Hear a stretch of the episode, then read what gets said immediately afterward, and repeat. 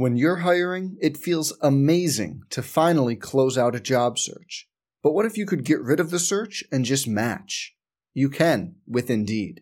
If you need to hire, you need Indeed. Indeed is your matching and hiring platform. With over 350 million global monthly visitors, according to Indeed data, and a matching engine that helps you find quality candidates fast. Ditch the busy work. Use Indeed for scheduling, screening, and messaging so you can connect with candidates faster. And Indeed doesn't just help you hire faster. 93% of employers agree Indeed delivers the highest quality matches compared to other job sites, according to a recent Indeed survey. Leveraging over 140 million qualifications and preferences every day, Indeed's matching engine is constantly learning from your preferences. So the more you use Indeed, the better it gets. Join more than 3.5 million businesses worldwide that use Indeed to hire great talent fast. And listeners of this show will get a $75 sponsored job credit to get your jobs more visibility at Indeed.com slash BlueWire. Just go to Indeed.com slash BlueWire right now and support our show by saying you heard about Indeed on this podcast. Indeed.com slash BlueWire. Terms and conditions apply. Need to hire? You need Indeed. Hey, it's Kaley Cuoco for Priceline. Ready to go to your happy place for a happy price? Well, why didn't you say so? Just download the Priceline app right now and save up to 60% on hotels. So, whether it's Cousin Kevin's Kazoo concert in Kansas City, go Kevin, or Becky's Bachelorette Bash in Bermuda, you never have to miss a trip ever again. So, download the Priceline app today. Your savings are waiting. Go to your happy place for a happy price. Go to your happy price, Priceline. Let's jump into Peppa's world of play. Look for spring flowers, hunt for muddy puddles, and bravely explore exciting places with Peppa playsets. Peppa Pig, inspiring kid confidence.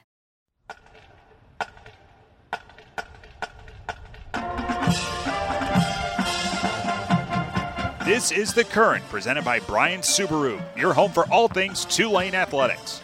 The Current is also brought to you by Blue Cross Blue Shield of Louisiana, Capital One Bank, Mandeville Seafood, Louisiana Lottery, Tulane Orthopedics, Crystal Clear Imaging, Children's Hospital of New Orleans, Acme Oyster House, Dos Equis, Coca Cola, and Servpro.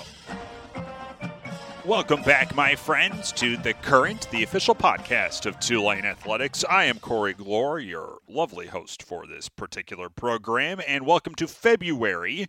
This month brings a bevy of activity around campus. This is a very fun time of year. The weather is warming, Mardi Gras is approaching, and there are a lot of wins happening in uptown New Orleans right now. Today, we're talking both past and present with Tulane basketball. We'll catch up with Lisa Stockton. She'll be alongside as women's hoops continues to work up the conference standings. They got a big one this weekend in Tampa against South Florida.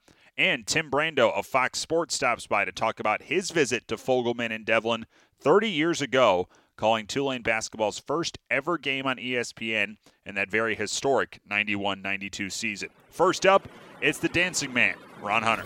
Coach Hunter coming off of well, a really good week. I think that's just to put it simply, that was a really good week here at home, wasn't it? Well, we went into the week saying we thought we, we had to be 2 0 if we want to give ourselves a chance to have meaningful games in February and March. And so uh, uh, if you don't win those games, you're just right in the middle. And uh, this kind of separates us from the bottom. And uh, what we wanted to do is uh, give ourselves a chance when you're going to play a team like Houston that you're playing for a lot. And, and we are for the first time. I thought Saturday's game was a mature win for this team because they jumped out to a big lead, saw it all go the way, and then they were down big halfway through the second half, and they didn't panic. They didn't lose the thread of what they needed to do to come back and win that game. That was uh, that was your team growing up in front of your eyes. Yeah, you know, we, we, we've been through that a lot this year and, and, and have won some and lost some. And uh, I think when you're going through that, you know, it, it, hardens you, it gets you better. And so you don't panic. You know, I thought, you know, early in the year when we were getting that situation, we, we, we either offensively or defensively. And so we don't panic anymore. Uh, we're becoming an experienced group. We're, we're, hardened through all the things that happened to us early, which is why I said it's part of the process. And you know, you, you know, boy, to say, boy, if we had played this way early, well, if we had played this way in November, at some point you have to learn, and it catches up to you, and it could be now. So I'd rather learn that stuff early, and then by the time you get to January and February, you're playing some of your best basketball. I'm not sure there's anything that bugs you more during the game than a missed free throw. Yeah. And Saturday it was building up like that. But how fitting it was that when this team needed to make free throws and they did the 10 nothing run to end the game all from the free throw line for this team and I talked to Kevin Cross about this after the game and how you know Wichita closed off the perimeter. They're a really good defensive team and so this group decided all right we're going to draw contact. We're going to get to the line, and that's how we're going to win it. Yeah, you know, it's uh, the guys know the little things that, that drive me crazy. What end up winning or losing your games, whether it's taking care of the basketball and free throws. You know, you never mention those things, but those are crucial if you're going to have an opportunity to win. And you know, he had to step up and make three three free throws, and we, we were able to come back. Why? Because they turned the ball over. And so those critical things that you just don't think a lot about. You take care of the ball, you're going to give yourself a chance to win. And if you make free throws, you'll be able to either increase your lead or to hang around when you need to win it. I, you and I, I think, are starting to run out of superlatives for what Jalen Cook has given you here in his first year. But Saturday, there was such an ebb and flow to what he had to do and how he had to play. He was lighting it up in the first half. Nothing could really stop him. And then Wichita stopped him offensively in the second half. So he became a distributor. He became the guy that moved the offense around. He and Kevin Cross worked in tandem beautifully in that second half. And then when he stepped up, when the game was on the line, he came through for you. Yeah, you know, um, and I think really all of our guys that way. You know, he he and Forbes, it's, it's weird. They kind of take turns in that regards. And so one game Forbes will do it, he'll do it. And uh, when you got talented guards, you know, it, it, sometimes one of those two guys are going to be, and when they're both on you're not beating us. And so, uh, you know, they're, they're both learning still how, how, how, to how to play this game at this level, especially at a high level and being the good players. And so, uh, they're getting better every day. And more than better, they're they're playing with a lot of confidence. And when you play with confidence, even your mistakes, you think that you know I, I've got the next one. And so that's the maturity of our basketball team. That the ebb and flows as you talk about, they can kind of get through those things. And you mentioned Jaylen Forbes too, and his numbers don't jump off the stat sheet from that game, but the five rebounds jump out, and so he wasn't able to score. Wichita took him out right away, but he was able to find ways to contribute. Had a huge and one down the stretch of that second half, and just finding ways where if your primary game is not there, finding a secondary way to do it. Yeah, you know, we talk about making winning plays, and probably one of the biggest plays he made all year was taking that charge. You know, at oh, the yeah. end when we, when, when we needed to stop right there, and so that's what great players do. You find other ways to win games, and and uh, he gets an and one on the other end, and then he gets a charge. I mean, uh, you know, those don't go on the stat sheets of those things, but those are two huge plays. That's you know, that's bigger than him getting 19. Yeah. You know, and so uh, you know that's what really good players do. Uh, when that shot's not going, you can go win the game doing other things uh, before we leave the specifics of that game here, Coach, I, I don't think that's a win without RJ McGee coming through in a couple of huge moments in the last couple of minutes. A big offensive rebound, got to the free throw line a couple of times.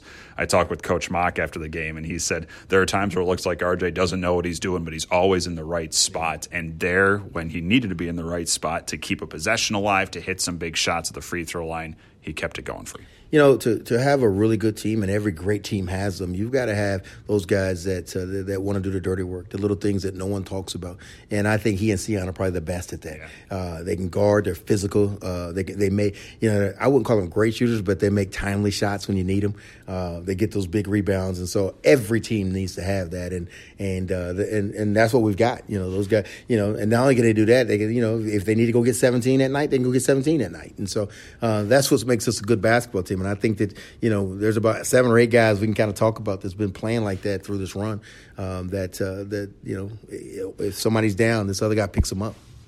We're nearly six minutes into our chat right now, Coach, and now I I think fans want to now hear you talk about your dancing at the end of the game, which it, there, there's another viral moment for you there, coach. That blew up. And, and, in the heat of the moment, in that moment, you're not thinking that what's going to happen is going to happen. But I think what that was, and, correct me if I'm wrong, that was one a release of how tense that game was, but also a recognition and an acknowledgement of what that crowd was for you Saturday. And there you were, front and center. Um, appreciating what the student section brought you guys. Yeah, you know, like we did with the, the two games before when we went to thank the, the band members, and that was huge that the band pep band came out and, and how they played and helped us, and and then that student section was absolutely jam packed, and and hear how loud it got in there again, uh, uh, and then for me personally, you know, I just I've had visions of of, of this place to be the hardest place in the country to play, and so I just kind of wanted to celebrate with them, and I saw some people dancing, and I thought, oh no, he can't dance, and I never went out dance me, so so I went out and had a little fun with it, but uh, you know we want we, we want people to come back and you know to enjoy. Man, it's fun coming to a Tulane basketball game and that the environment. Everybody talks about yeah, the win was great, but the environment was incredible. And uh, you want to make sure that you add to that, and and the environment stays incredible in this building. How many post game dance sessions have you had in your time coaching? Uh, enough that I need to watch what I'm doing because I'm getting older. Uh, uh, I, I, have had a little ice foot on the hips and the knees and all that stuff, man. And uh, we were going to go out to dinner that night, and I was like, nah, let me just stay in. But uh, but it's fun. It's it's been fun. Uh, the positive notoriety for our program is incredible, and and it's great. And and when people start thinking about Tulane athletics, you know, you start thinking about man, they're winning now and they're having fun winning. And you know, we want to get this place where you know it's hard to get a ticket in this place. That's that's that's my that's my dream and fantasy about getting this, and we're gonna get that thing done. And um, I'm just proud of what the you know the students can uh, come and watch a game like that.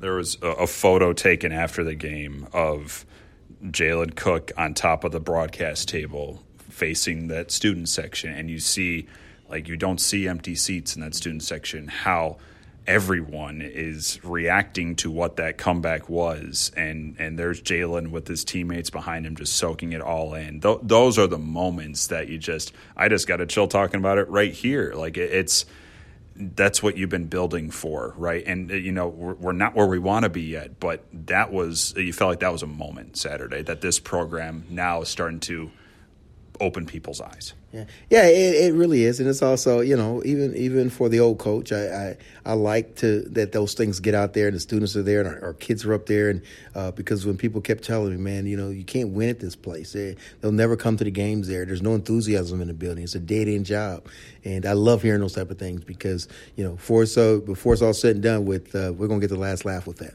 Yeah, I think about uh, how many of the, the football program were at that game. The video, the baseball team watching the end of the game that came out on Twitter. The women's team was about to play next. They were watching the game, and everyone just kind of supporting each other right now when starting to recognize what's happening here with this team and and just pulling off another one like that against Wichita State, which is a, so much better than that one in five mark shows. It's just – I, I, am starting to wax poetic about it, but that that's just one of those things, right? Where it's just uh, mm. that's what makes you appreciate this sport.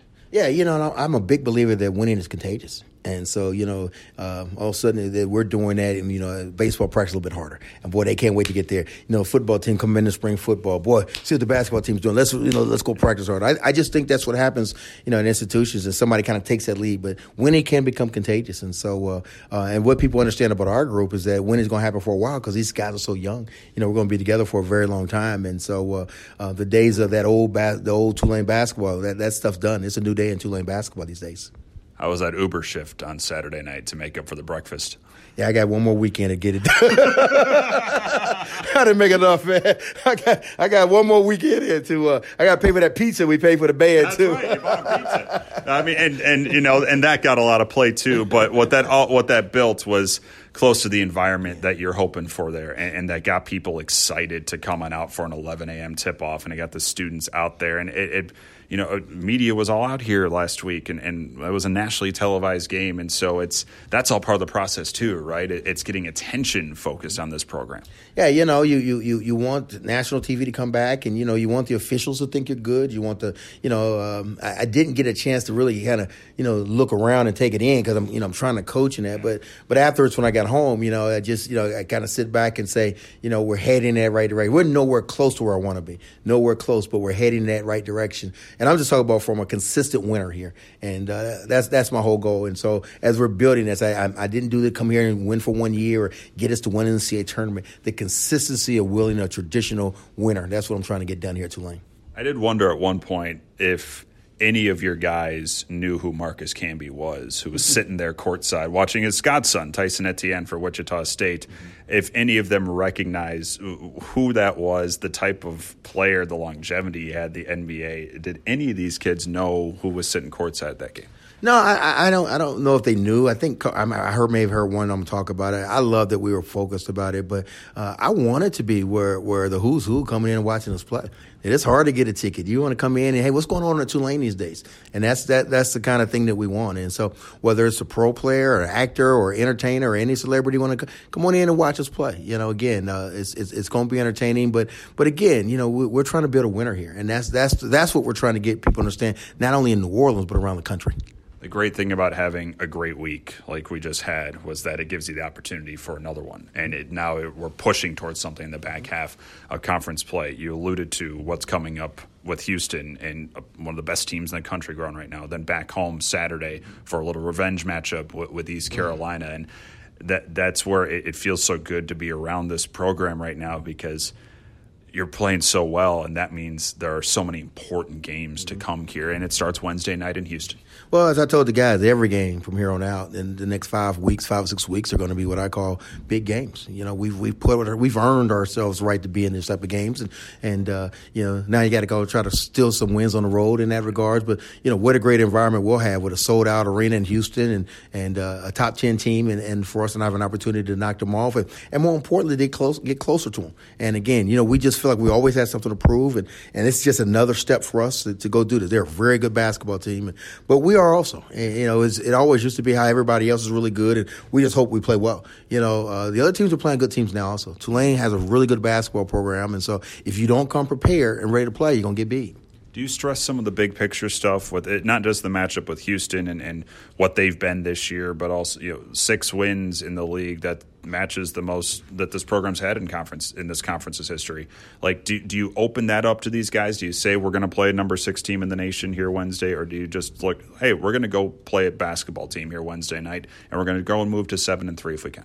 Our guys know that they're ranked. I don't have to talk about that. I don't have to mention much of that. And um, winning the six games, I mean, I, our goal is so much more than that that it never comes up. And so, again, that's why I always stress where I'm trying to get to. You know, I, am always thinking the big picture. When we were three and six, I wasn't worried about the record, just like I'm not worried about winning the six games now. What I want to do is continue to get better, continue to get better. We got a big time game on Wednesday, but guess what? We have a big time game next Saturday. you know, and so uh, since I've been here, we haven't had those. And now, you know, that we've got those and, and, and learn how to win those games now. And, and just as I told the guys, just like in a game, we want to hang around into that last week of March. Everybody will look around and say, oh my goodness, Tulane can win this conference. And so that's what we want to do. And so we got to find a way to steal some road wins and win at home. And let's just kind of see what happens at the end. But we, just like in a game, we want to be sitting there that last, last week of March and people are saying Tulane's got a chance to win a championship here. Well, Coach, I had a, a front row seat to your post game celebration Saturday, and I can't imagine what that would look like Wednesday night in Houston. So I, I would love to see that. Make get the ibuprofen ready just in case. But uh, great week that we just came off of, and here's to another great week coming up. Right. Well, let's go get some wins. Let's have a better week this week. Number six Houston coming up Wednesday night from the Fertitta Center, then back home Saturday against East Carolina. First half of the year has been great, folks. The second half should be even more exciting. All right, let's catch up with Lisa Stockton. They get ready for their trip to Tampa coming up this weekend. Some revenge on their minds against the Bulls. But first up, a home game with Tougaloo College Wednesday night. She'll talk about how that game came together and more. And now I turn it over to the voice of Tulane women's basketball, Gus Kattengell. All right, thank you, Corey. Welcome back to another edition of the Current podcast here with head coach Lisa Stockton of the Tulane Green Wave. Coach, good afternoon. How are you? I'm doing great. How about you? Doing fantastic. You get a nice win over the weekend and – I guess uh, we got blessed with an absolutely gorgeous Monday to start off, huh? Exactly. We're good way to start the week. Indeed. You know, you go back to the win on uh, Saturday, and when you look at that game, we're going to get into some particulars, but coach, we've done pretty good at home this season, and I know it's something you touched on at the beginning of the year. It's important to win on Freret Street and to be able to constantly take to the court and then win for the fans. I thought a really nice crowd uh, it's it's important, isn't it? Yeah, I mean, it's always nice. You, you're, you're the comforts of home. You know, I I definitely am uh, one of those people that feel like that. You know, you, your team's got to be ready to play in adverse situations and on the road, but it's always nice to be in the comfort. I, I love our arena You talk about you know, the crowd can be involved in it. it. It's a home court advantage in that, you know, even if it's not full, you've really got a good atmosphere. Our band and cheerleaders are there. I mean, we haven't had them in a long time, so it's you know, it's it's sports how it's supposed to be now. You know, we got fans in the stands and got some noise. 75 55 was the final against ECU. And you go back to the last two games, really good first quarters. What was it, 22 9 at UCF, 23 7 in this one? You have to like coming out of the locker room focused and, and getting out to a nice lead in the first quarter in the last two games. Well, I felt that was really important. Um, yeah, we we actually, I think you and I discussed before the game is that I felt like even maybe the defenses we picked, we were that, that we were going to run was more about us being aggressive, and I, I thought we came out very aggressive and you know got our fast break going, got some steals, just just got some good looks, and yeah, it just felt like we looked comfortable, and yeah, that, that that's really what you want to see. You know, when you take a look at that second quarter Coach, have you ever been in a game where literally it took the, the final 33 seconds to get your first points of a quarter? And what, what happened in that quarter? No, I don't remember that ever doing that. But, you know, I, I definitely, um, you know, I, I felt like we, we subbed and we just, we kind of lost our rhythm a little bit mm-hmm. and, uh, you know, made some mistakes and, and turned the ball over a little bit. But, uh, you know, the nice thing is we'd come out so strong. It was probably one of those things that you, we let down. You know, the score got away. We kind of let down a little bit. And, um, you know, it, at halftime, I mean, my message to them was that, you know, it's intensity. It's about being focused. It's about, you know, doing the things right, not just getting through the game. And, you know, I felt like right before the half, we just had lost a lot of that momentum. And, you know, we came back in third quarter and I was glad to see our team respond. I think we responded more defensively. I thought, I thought defensively, we really kind of shut them down and um, really made some good runs and, and took over. Interesting. You say that was a 33 18 third quarter. And I guess I was going to say, what was that message in the locker room at halftime? Well, I mean, you know, again, the message is pointing out at things that mm-hmm. that we need to be better than that, and we need more more intense than that. And I think it's you, you know you're going into February, and I think you, you kind of look at it where you know we got to lead. You're coasting a little bit. I mean, you just can't do that. Our league's just way too good for that, and you know, we we kind of got it back. I, I, don't know. It looks like we were a little fatigued at times in that second quarter. So, mm-hmm. you know, I thought we came out in the third quarter and you didn't see anything like that. I mean, I thought we started playing our our brand of basketball. We got up down the floor. As you said, we scored a bunch of points in that third quarter, and you know that was really good to see. Is fiery halftime locker room speeches more about the movies, or, or coach? Can you take us behind the scenes here? Are you like that? Do you spike water bottles? Is Coach Fry throw towels, or do you have fiery speeches? Well, what is it like when y'all that, talk at halftime? I'm not going to say we've never done any of that stuff. I'm not, but um, you know, I, I, think part of it is it is trying to get a little bit of emotion from them. Mm-hmm. Uh, you know, sometimes uh, a personality of a team, you're not sure who's going to lead that, but I, I think giving people answers. You know, it's got to be energy. It's got to be our uh, type of basketball. We've got to go and, and we've got to take control. You know, really encouraging them to do um, the things that they can control. You can't control if all the three point shots go in, but you know, I, I definitely believe that sometimes you got to wake them up. I mean, again, at the end of the day, they're college kids, right? And mm-hmm. you know, you got to wake them up and and um, get them going and get them focused again. And I, I was glad to see we came out. Can you think of a movie or something that, that has a coach scene in a sports movie where they have great rants or tossing chairs or something like that? Is that something that that you can recall a movie that kind of stands out to that? Maybe you chuckle and we're like, I was close to doing that. I, I wanted to do that. Well, we always want to do that. You know, I'm definitely more of the school of uh, the, the Dean Smith or the Pat Summitt. I'm not the Bobby Knight.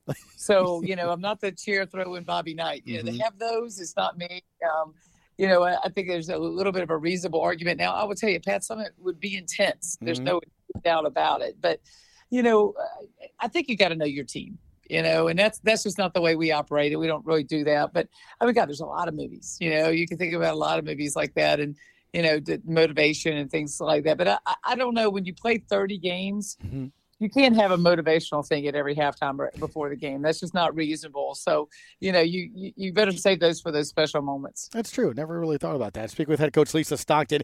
I would probably say I I'm more of the emotional one. Ty Graffagnini, you know who that is, former voice of the Wave, now at the Pelicans. He would text me consistently sometimes when things don't go well. Throw a chair, do something. So yeah, he is definitely somebody that that would uh, that would kind of toss something. All right, so you guys got settled into that third quarter and, and get the win. A couple of nice performances in that game. Dynah Jones again recognized by the conference, making the honor roll. She continues a nice stretch of games. She does, and you know, in, in that game, um, you know, she had 14 points. Um, she she missed some shots, and yeah, I felt like it was pretty physical in there. She missed some shots, but she had seven assists. Um, I think a good all around floor game that that's important. Again, I think you talk about the emotional. You know, sometimes the emotional leader. I think that can be Dynah a lot of times. I mean, mm-hmm. she plays with emotion and you know, aggression and, and all that. And I, I, definitely think her teammates feed off of her. Um, but yeah, she had she had a good game, and and I know you and I talked before the before talking today is that you know I thought Kayla Anderson had an extraordinary game, and it was so good to see because. Again, East Carolina's a team that they press and they trap you and they're coming at you. And as you can see, they had great size. Um, I thought she she did a, a, a terrific job. I was going to go there next, coach, because uh, you know Sue was unavailable, so you started Kayla Anderson, and sometimes when you start a player that that maybe hasn't started, I'm not to say you, you you wonder how they're going to perform. In this case, you wouldn't even come close to that because I've thought, and we've talked about this before. Kayla's played some pretty important minutes. I spoke with her. I think the the road trip. Eh, to Texas. We went to, you know, SMU and Houston. I said, you know, you've played some really big moments and minutes in these games. Sometimes you'll see it in the box score. Other times, it's a you know two on one fast break, and she's back there, and she'll tip the ball, and it winds up being either goes out of bounds and a turnover later, or a steal. I feel like she's had some big minutes for you this year that sometimes show up in a box score and don't. Am I right with that? definitely. I, mean, I think, you know, Kayla's played a, a lot of quality minutes in her in her career, not just this year. You know, I mean, mm-hmm. she's been a big part of of, of our program, and and I, I, do think that's special when you have. I got three players on this team that I've coached five years. I mean, how you know, it's a really fortunate thing, and. You know, for her, she's got great energy and just intensity. She loves the game. Whether she's on the bench or on the floor, she has emotion and there's a lot of enthusiasm in that. But you're right. I mean, if anybody's going down on a fast break, sometimes I'd rather our smallest player be back there because she'll take it from mm-hmm. them. Um, but yeah, I think she, she it, you know, that game in particular. I mean, we tried to leave her in there as long as we could to get a double double. She ended up with nine assists, so we, we really wanted that for her. But you know, I, I think being hitting open shots, hitting her shot, defending, and being mm-hmm. able to find people and putting them in their spot. She does that so well, and you know, I, I, definitely think how we finish the season, if we if we go where we want to go and be in postseason, it's going to be plays like that, like that, that she was able to come in and do, are going to really make that happen. Yeah, no doubt. Nine assists to go with those ten points, and it was just right there for a double double. Obviously, her speed is something that you really see a lot as well. Her fiery competitiveness is, is another one as well. Do, do you guys kind of catch yourselves when you're watching film or breaking down the game? the, the the looks or perhaps the shoulders that she bumps with other players as well. Do you notice that? Well, of course we notice that. And the other thing is, you know, I think the other thing on the bench is she gets real emotional, and sometimes we have to tame her down. So uh-huh. I have to talk to her about just making sure that you know she she didn't walk onto the floor or anything like that because she does get emotional. And you know i think the, the thing you ask as a coach is do they care? You know how much do they care? No matter where they fit in the role. And she's definitely one of those. I mean she's she loves her teammates and she's she's in it no matter what. And when she's out there she's fiery sometimes a little too fiery. We know that. Mm-hmm. um, but it does it does add something i think when you need um, a little swagger and, and, she definitely has it yeah it's interesting we've talked a couple times about krystal freeman and her growth from really the first year she got a ton of minutes to really where she is now and and kayla is, is, a, is a unique sort of story in her time at Tulane, huh, Coach? I mean, she's worn the C a couple of years as a captain, sometimes mm-hmm. playing a lot of minutes, sometimes not. But I almost feel like in her time here, she's been somebody that I always see her talking to you. You talking to her one way, shape, or form. You, you you've had to depend on her every now and then, and it, has been an interesting kind of journey to see her. And, and like I said, incredible moments I think this year, key moments to win games. Well, I mean, you know, again, Kayla's been such a part. You talk about she's a three-year captain. You know, right. you talk about been a huge part of of um, our program. And um, you know, point guards and, and head coaches talk a lot. And you know, for for Kayla, getting her insight on things sometimes is really important. And I think, you know, uh, she she sets a tempo for us, and she knows what we want. And when you have a fifth year point guard, I mean, they they know you and they know what what, what they need to do. And and she's definitely done that. And I, am just so glad that you know she's playing well, finishing up her senior year, and she's really playing well and, and playing confidently. She ever walk to the bench and, and she go, I know, I know, I know, and she knows what you're about to tell her when she maybe doesn't do something they, right. They all do. Are you kidding? all do that. You know, everybody knows. But, um, but uh, yes, I mean, it, you know, she. I think again, sometimes is is her job out there is to be that floor leader and communicate with everybody. And you know, you know, my job is to communicate with her, and uh, you know, it's a great connection, and uh, mm-hmm. I'm just very grateful to have her. Final thing, and then we'll quickly touch on South Florida coming up on this weekend. Is she the fastest player on the team? That's probably yes, huh? Well, you know, Moon's pretty fast. Um, uh, you know, I, I, don't know. We might have to put him end to end. I don't mm-hmm. know if it, it's if it's for a prize. I, I think it'd be pretty close. Um, so I don't know. I, I don't know if she's fastest. Who, who's the fastest player that you can easily say is that you've had on since you've been at Tulane? You know, that's really, God, it's really hard. Uh, you know, I mean, Grace Day was a really fast player. Rashonda Barnes. I mean, you know, you got, there's so many out there. You got Chastity Brown, you got all these different players that were fast. So I don't know. I, I, I've been fortunate enough to have a lot of really good athletes in the program. So I don't know. We may, may have to put them online and, and run them. I don't know. Some of them are getting old now, so mm-hmm. they, they they probably couldn't compete. I'll tell you what. You put me and Coach Fry on it and see how long, see how many minutes it would take to go from end to end. no, we're not doing that. No, we we'd pull something, Coach. We would. All right, South Florida coming up this weekend. It's uh, 11 a.m. tip time Central here over there. Man, they've had they've had some games where they they've had to either win late or have been really pushed and challenged this year. I know you keep telling us that the conference is a good one this year. So has it been surprising some of their tight games and the amount of losses they've had this year, or are you not surprised because of the conference play? No, I, I will tell you when you talk about South Florida and their close games. I, I mean, I definitely. Um, I definitely believe the conference is really good. I, I don't think it's a. I definitely don't think it's a a negative uh, to South Florida. You know, they they've added an all conference player from Memphis to their team. I, I think they're really really good, um, but the, the, league's better. Mm-hmm. And you know, when you look at we're we're ranked sixth best league. We're right there. It's the highest it's been ranked since um, I, since we joined the league. So I, I, definitely believe they've been challenged. And you know, Central Florida is one that's got eight uh, seniors, and and they've they've defeated them. So I think it's more of a, a, reflection of the league than South Florida. And, you know, we, as we all know, going there is never an easy place to play. No doubt. Before then, and, and before we turn our attention to the Bulls, Tougaloo College coming in on Wednesday night over on Freret Street. What can you tell us about them? What kind of challenge they will present? Okay, so you know, everybody, that's that kind of came up on the schedule, and I want to explain why we did it. You know, we, um, you know, as you and I talked about, I think that we really tried to you know, playing games, you get better if you play games. And we want to keep a schedule. It's been so tough during mm-hmm. COVID to keep a consistent schedule. And so we were going to have eight days between our last game and when we played South Florida. And it just really felt like that we wanted to stay in rhythm.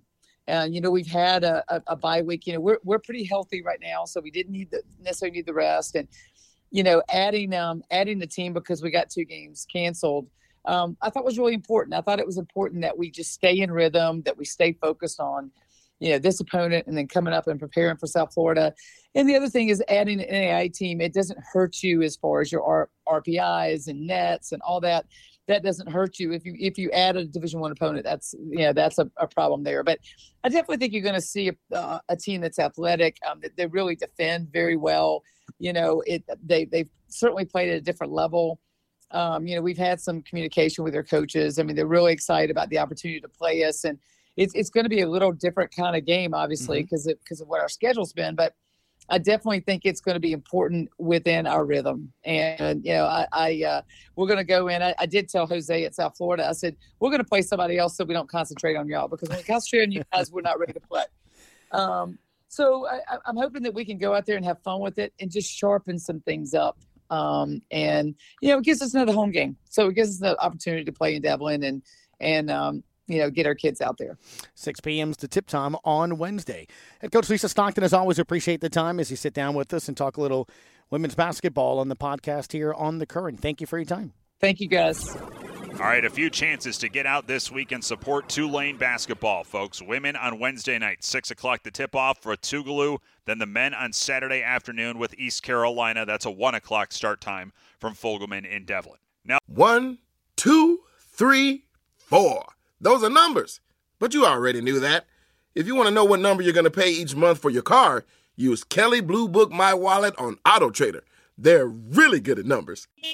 Auto Trader. Uh, both head coaches have highlighted here on this show how great the environment at that arena was back on Saturday, how loud that building gets. Just like 1992, when Tulane men's hoops made their first ever NCAA tournament, and 30 years ago this past Sunday was the anniversary of ESPN's first ever broadcast from Freret Street and longtime play by play broadcaster Tim Brando was on the call. Pleased to be joined on the current by longtime play by play broadcaster of you name the sport, you name the network. Right now it's Fox Sports, it's Tim Brando. Legendary play-by-play broadcaster Tim. Thank you for the time. Legendary Louisianian as well. Uh, thank you for jumping on with me here as we're going to reminisce a little bit from some old school Tulane basketball. How are you doing?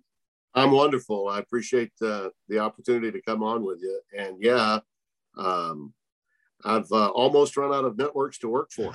I mean, I've worked for I've worked for all of them except NBC. And uh, but it's been you know the good news is the, the phone keeps ringing and people still want to use me. So uh, as long as that's the case, right? I'm I'm into my fifth decade uh, in this business uh, and soon to be my sixth. You know, if I if I can last another uh, four years, I'll be into my sixth. So that's going to be wild. But um, I'm I'm I'm the uh, I'm the guy, Corey, that probably falls into the category of, and this is something I think uh, young uh, broadcasters need to keep in mind. Found opportunity, two words. Found opportunity.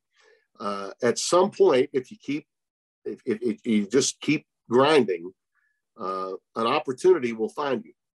And when opportunity meets preparation, boom, you know, great things can happen. And at different times in my career, uh, going back 50 years to 1971, uh, 50 years ago, this past September the 10th, I did my first high school football game uh, in Shreveport at Captain Shreve Stadium, Neville High School uh, on KLIC in Monroe. And uh, I worked with my father on that game. So I did have a little bit of help in the sense of nepotism getting me the opportunity. But when the red light comes on, you know, there's nothing the guy can do for you that is responsible for you being there. You've got to do it. And uh, uh, my father called the play-by-play in the first half. I did the analysis, such as it was for a 14-year-old, and then uh, and then we switch we'd switch spots, and I would do play-by-play in the second half. You know, just to get me a little bit comfortable, lathered up, so to speak. So I got to call the exciting third and fourth quarters of those games, and uh, and here we are, uh, 51 years later, and I'm still at it, and um, and I'm still a relatively young-hearted 65-year-old guy. So I'm uh, I'm one of those guys that took advantage of opportunity uh, and and was prepared once I had that opportunity. And so if you use two words to describe my career, I use found opportunity. And um, there are different examples of that, but that was the first one. Another one came a little bit later when I worked my first ESPN game on January the 5th of 1985 with Dick Vitale, who was already established in 1985. Uh, ESPN had been on the air for six years at that point. And my first game on the network was Duke at Virginia. Duke was number two in the country with uh, that uh, recruiting class that would eventually get them to the Final Four the following year in '86. Uh, Amaker, Dawkins, you know, Mark Alarie, Jay Bilas, those guys. Yeah. And, uh, you know, I'm working with Dickie V, and then the phone started ringing, and the rest was history. So, um, those two dates sort of stand out one in 1971, another one in 85. And uh, you know, if you can get one of those seminal moments uh, every decade, then you know, good things can happen. Yeah, I was telling you before we started going here, Tim, about when I was mentioning to some fans recently that you were going to be on this week to talk about a game that we're about to talk about here.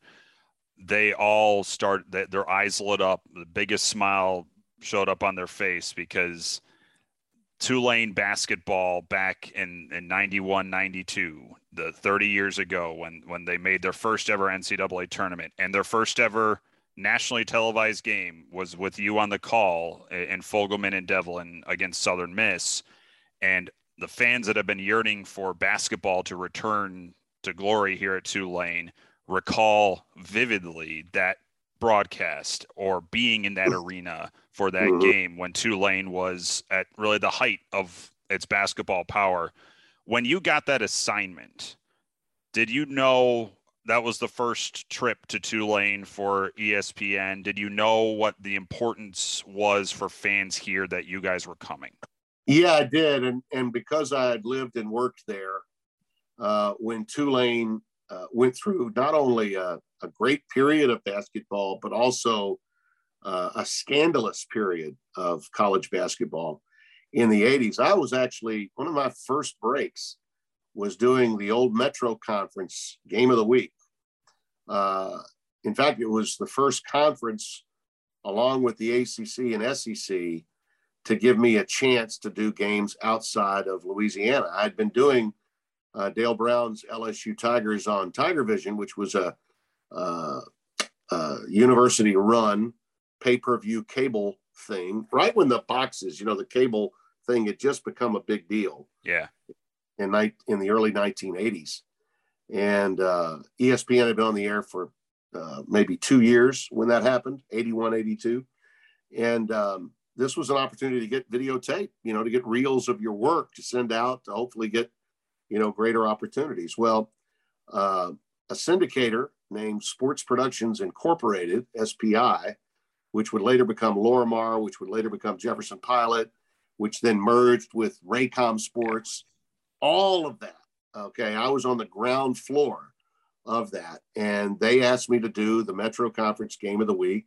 Steve Grote, an old Michigan guard, and um, uh, Jack uh, Givens, Goose Givens, uh, were the analysts, and I would work with either one of those guys every week. And in those days, uh, Tulane had just uh, hired Ned Fowler, who had taken over for Roy Danforth, and Ned had a really good team. He was a great coach had a really good team, uh, but that team included uh, John Hot Rod Williams. And John Hot Rod Williams, uh, along with a few others on that team, as well as Memphis and William Bedford, Keith Lee, and a few others on that team, were a part of a uh, uh, an NCAA probe into point shaving.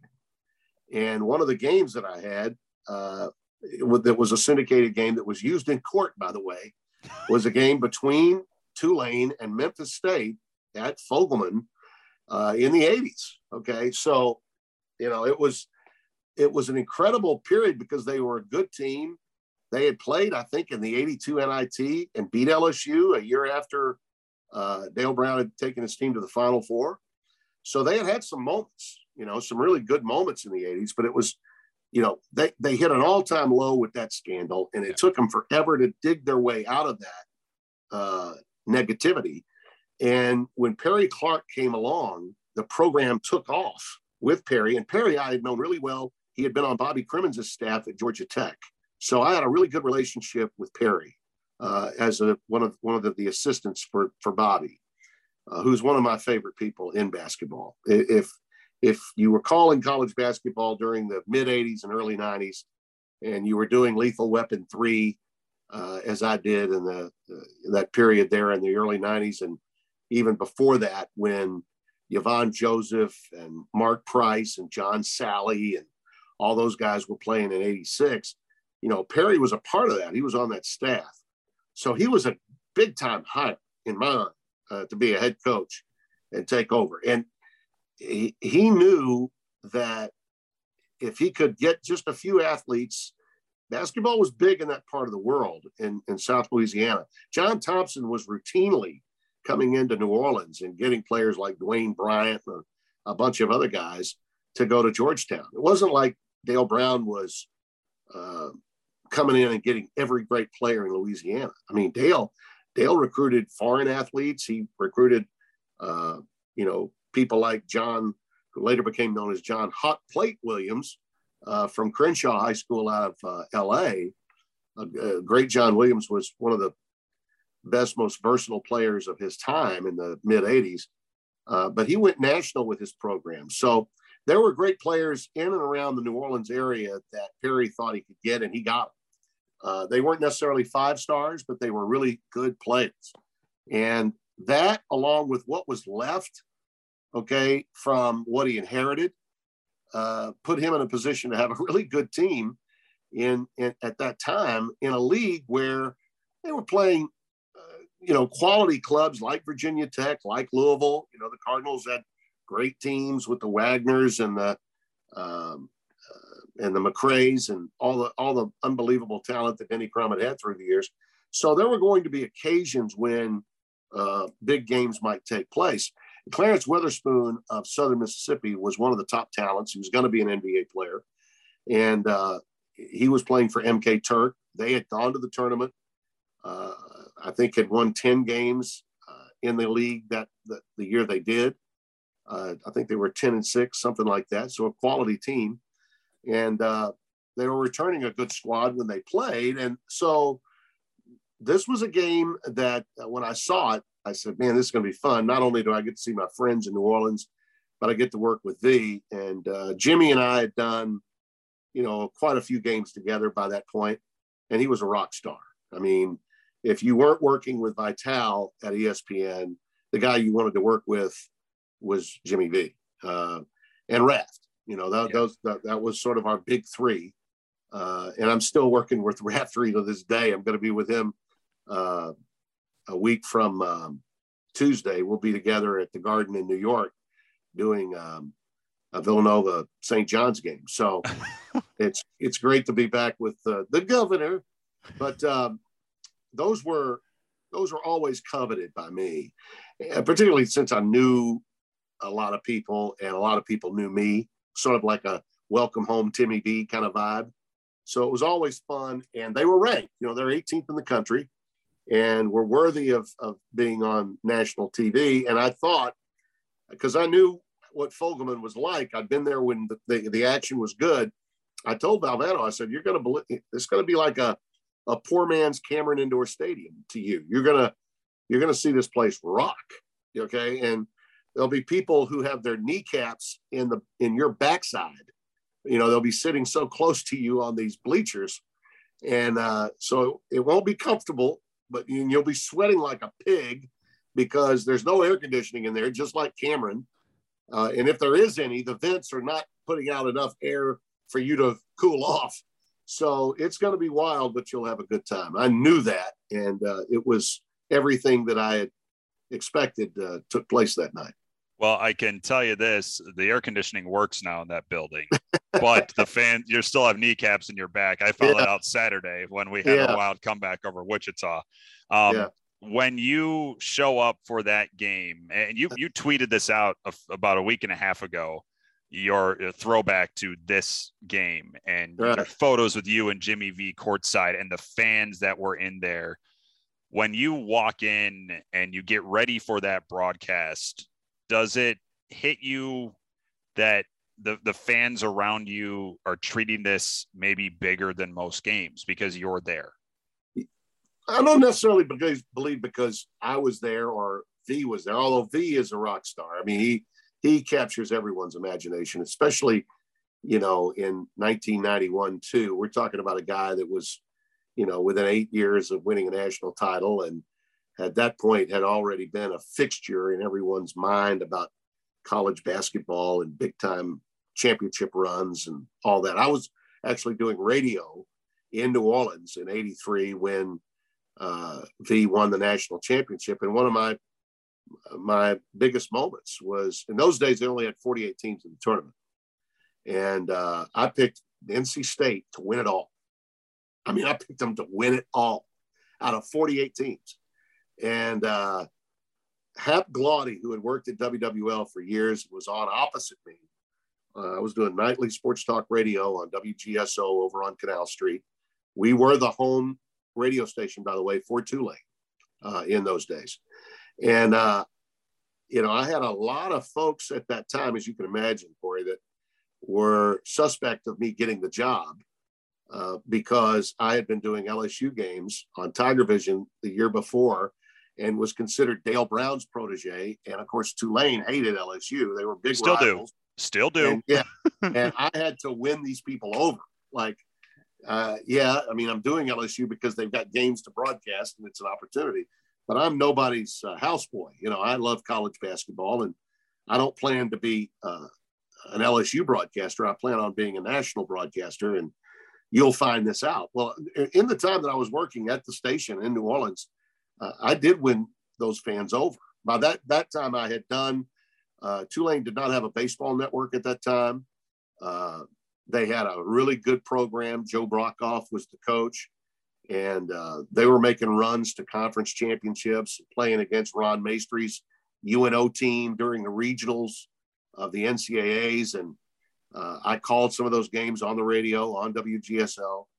And so some Tulaneans came around to understand that Brando's just a, a, hot dog that loves to call games. And no matter who he's calling him for, he's he's one of us. You know, he's a New Orleans, he's a Louisiana guy, not, not an LSU guy. So uh, it was great to come back and especially be appreciated by uh, so many fans and, and, even some media types, you know, uh, Hap and uh, Jim Henderson, who was a staple in New Orleans. Oh yeah, uh, they were all happy for me, you know, and thought it was a big deal that I had gone, you know, from Baton Rouge in New Orleans, you know, to ESPN, and and had at that point, you know, a pretty solid and high profile uh, run of about six seven years on ESPN. I'd done the original College Game Day. I'd called a lot of college football and basketball, and um, and it was it was really a lot of fun. It, it it did feel like a homecoming, but I think the reason why the game was such a big deal is because it was on national television. It was Southern Miss and Tulane, and, a, and a, an opportunity to impress uh, the committee that, that, that you know Tulane wants to get in. They want to get a good seed. They want to you know maybe be a Sweet 16 team. You know that I think that's what was going on, and uh, it was an opportunity to showcase.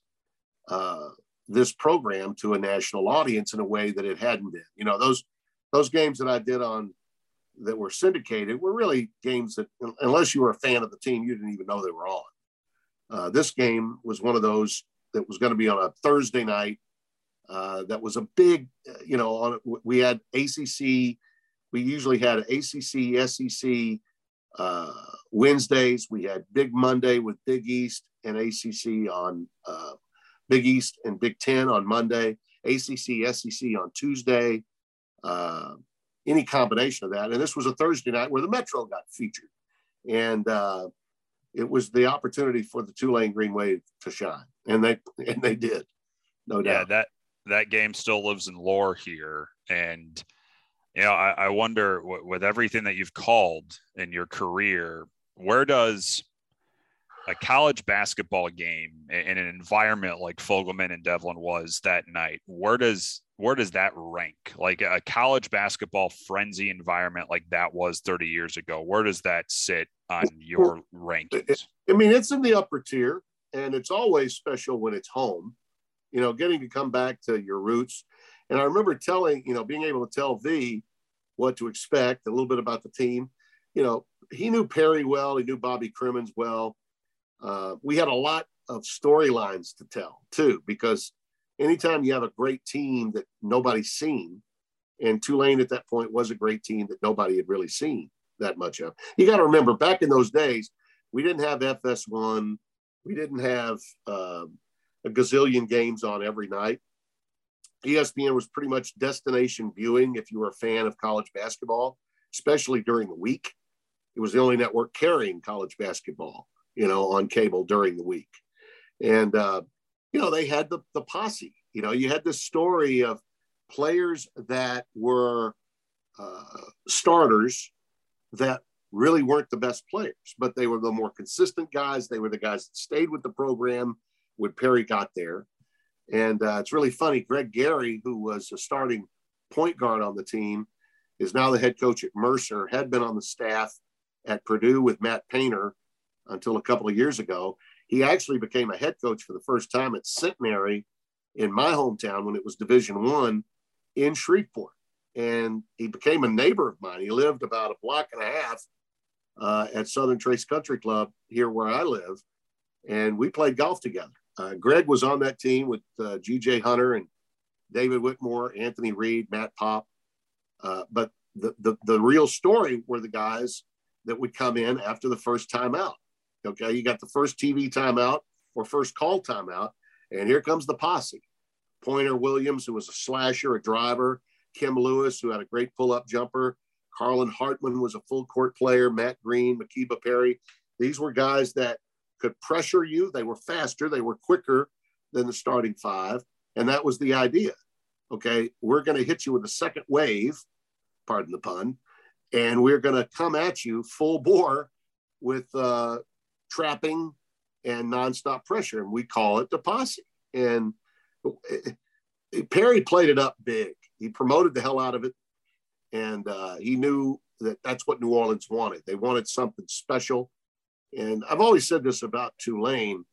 Um, you know, it's it's not a program where the students alone can be um, the voices of the program. You got to get the city behind you. It's not just about this. You don't have a you don't have a large enough alumni back, backing there. You have strong alumni backing, but you don't have big numbers of alumni right. at Tulane. And as a result, if if you get the students to come, that's great. And they came and they were loud, they were vociferous. But you've got to get the townspeople, the people that live. New Orleans is an old sports town with a lot of uh, people that never came close to having a locker at an institution of higher learning that love sports. You got to get those people, okay, out of the streetcars on St. Charles and have them come in uh, to Fogelman. And uh, Perry was able to bring that kind of panache, that kind of uh, swagger to get New Orleanians behind basketball, not just not just the Tulane student body. And that's what made the house so special was uh, it was rowdy, and it wasn't just rowdy with kids; it was rowdy with townspeople. And you know, I'll never forget. I think the name of the place it's not it's not around anymore, but there was a place called O'Henry's mm-hmm. that had uh, cheese fries, and every night that Tulane scored 80 points, free cheese fries would come with an order at O'Henry's, and that was the big deal that night. Well, they're going to get to 80. And, and uh, Valvano, the entire second half, I'm telling you, Tim, they want those cheese fries. You know, it was it was really a lot of fun. And uh, I'd be remiss if I didn't mention my buddy Lenny Vangilder, who was working in the sports information department at that time. Uh, Lenny was sort of a concierge for the city, not just Tulane. He knew everything, knew everybody, and knew everything about the city of New Orleans. And uh, ML Lagarde, who was the uh, uh, patriarch of, of sports information at Tulane at that time, uh, was also a dear friend of mine. And uh, uh, Lenny was his protege, and he did a wonderful job for for Perry and for and for the program. Still does he in his own way. he's um, he's magnificent, Hall of Fame guy in my opinion for the state of Louisiana. But he literally took V everywhere. He Valvano had uh, a, he, we, we, didn't we didn't do limousines uh, back in those days at ESPN. I don't think they. Jimmy still, V couldn't get you a limo. Val, Valvano Valvano did not have it in his contract either, but he didn't need it in New Orleans. It was it was Vangilder limousines that that that whole trip. Lenny was taking him everywhere, and Jimmy to you know was he was having the time of his life uh, being everybody's guest. He was America's guest during that period. And he was always excited no matter what game he got to call. And he just, um, he was, he was so impressed, loved it. I, I do remember this, Corey. He, uh, he, he made a big deal out of this and he told Perry, he says, now you're going to have to get these volleyball lines off the court. you know, the, vo- the volleyball lines. They're still, still on. on. the, well, see, that's a problem. Yeah, v would there. tell you, V would tell you, that's a problem. That's a problem. They'll, they'll use the, the, the, the coaches will use that against you in recruiting. It's okay to have the lines, but just use tape. Pull the tape up and get them off there when you have the basketball game. he said, Nobody wants to be watching a basketball game and thinking about side out Tulane, you know. oh. Well, I'll say this: they're, they're still on there in Devlin yeah. Fieldhouse, but judging by recent crowds here and, and, how well men's hoops has been playing, folks aren't uh, folks yeah. aren't uh, dissuaded by him right now. It's in, getting in loud honor of, in honor of Jim Valvano, at some point, uh, Tulane administration do something whether it's decals, uh, tape, whatever, uh, for the memory of Jim Valvano for your basketball program. Get rid of the volleyball lines whenever you have a game televised. uh, boy, it, I wish Fox had to deal with the American right now, Tim. I'd love to get you back in this arena for, to call a game here in the near future. But, uh, but I love I love Mike Aresco who runs that league. He's one of my best friends. Mike uh, was the VP of college programming with me at CBS, as he was at ESPN way back in the day in the 80s and uh, in early 90s. Uh, Mike, probably along with uh, Tom Odjakjian, who's with uh, Mike at the uh, at the conference at the American conference. I, I, think OJ scheduled that game. I'm pretty sure it was uh, Tom Odjakjian that scheduled that game. He he, he was a walking encyclopedia Britannica on who was going to be good in football and basketball in college. And uh, I know OJ's very, very proud. I told him I was going to do this with you. And he, yeah, I remember scheduling that game. I knew it was going to be good, and it was. but before I let you run here, Tim, I could talk to you for hours, but uh, I'll, I'll let you go here after this. Uh, you you've called so much, you've seen so many sports and been a part of so many different sports and, and we're talking about you know one game in your in your legendary career that you've called here. Is there anything that you have not done that you want to call before you exit out of this industry? Wow, that's a that's a great um, that's a great question. Uh, as far as uh, sport, uh, no, not really. I, have done um, the sport that I love that I wish I'd called more of and didn't get a chance to was golf. And really, that was for two reasons that I didn't get to do as much of that. One, it's a really hard sport to crack. They use more oftentimes than not former players or teachers or even uh, um, golf course architects, okay, to, to broadcast golf more than they do announcers now. But I did do the uh, Masters and the US Open digitally uh, for both CBS and later at Fox. When Fox got the U.S. Open, they've since given it back to um, to Golf Channel and NBC. Right. Um, and I loved it. Uh, I did. Um, the the it, when you get to this stage of your career, uh, as as I have, you know why you're not doing the game. You know why Jim Nantz or Mike Tirico or uh, uh, Chris Fowler or uh, Al Michaels or you know name that guy doing you know the AFC NFC Championship or Super Bowl. You know why those guys are there, and uh, in some cases, um, especially I think in my case, uh, I was a little bit uh, impatient early in my career.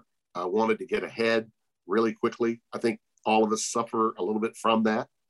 Um, even though I got a quick start at age 14, I, I thought uh, whenever I was doing something that was significant uh, and was noticed by a lot of people, like the original game day, and there's a whole generation out there, probably your age, okay, that don't even know I did the original. Oh, I knew, I knew. but but but a lot of people your age wouldn't know. Right. Is my point.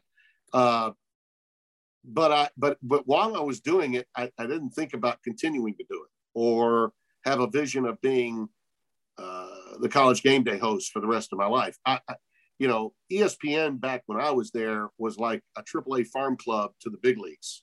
It was ABC, NBC, CBS. That's where you wanted to go. ESPN was better than local. Okay, it was a better job than a local job, but it wasn't all that. So I was always thinking ahead. I, I got to, do what I need to do to get here, and so on. Uh, but gosh, I, I did the Braves when they won the World Series with Ernie Johnson Sr. That was in during what many people would think was a career hiccup period. I left ESPN. I had not gotten to CBS yet, but I was doing the Atlanta Hawks in the NBA, the Atlanta Braves. I was also doing the SEC early games, uh, the early window games on Raycom Jefferson Pilot. I was doing the ACC and SEC tournaments. There wasn't really anything I was missing in college, but I was getting to do big league baseball and the NBA, you know, and, and the NBA playoffs. So, you know, that was kind of cool uh, to be doing that. Um, so, but but when you make those moves, Corey, what you do is you start over again. You're establishing yourself as um, you know, you're not an ESPN guy anymore. You're a CBS guy. Okay.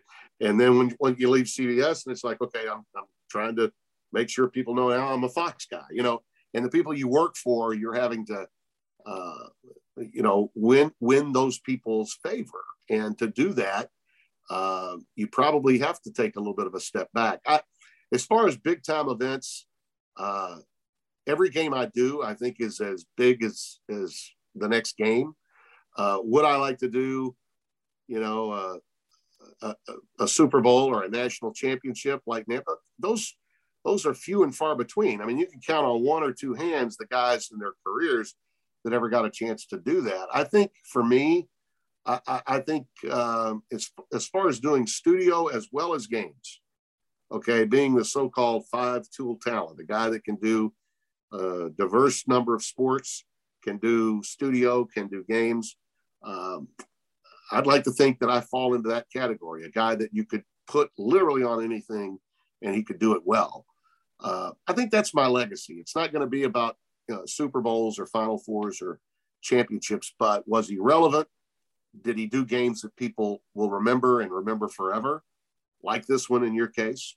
You know that that matters to me. This is this is cool, uh, and each game has its own piece of my history in that's that's going to always stay with me. And uh, when all this came up, and I didn't know that it was the anniversary and all that, people were sending me the YouTube uh, highlights of it, and uh, you know I get that a lot from other moments in games. You know, maybe a, a Division two national championship where the game was won at the buzzer. You know, and uh, uh people will remember that, or a Michigan State buzzer beater to go to the Sweet 16, uh, LSU buzzer beater to go to the Sweet 16. Uh, I worked with Al McGuire, the great Al McGuire, in 1998, uh, and I did regional finals. So on two occasions, I sent teams to Final Fours. You know, that's memorable. You know, only only four guys are getting to work that day, and I'm one of them. So um, I guess the answer, in a long-winded way, is no. I, I I don't have anything out there that I feel like I need to do that I haven't done. Okay. Uh, but I, but I still think my best shows are still ahead of me. I, I don't think that I'm done chopping wood or that I'm, uh, I've gotten to a point where I'm not improving. I, I think I'm getting better with every show that I'm on. And uh, if you don't feel that way, then you probably don't need to be doing this.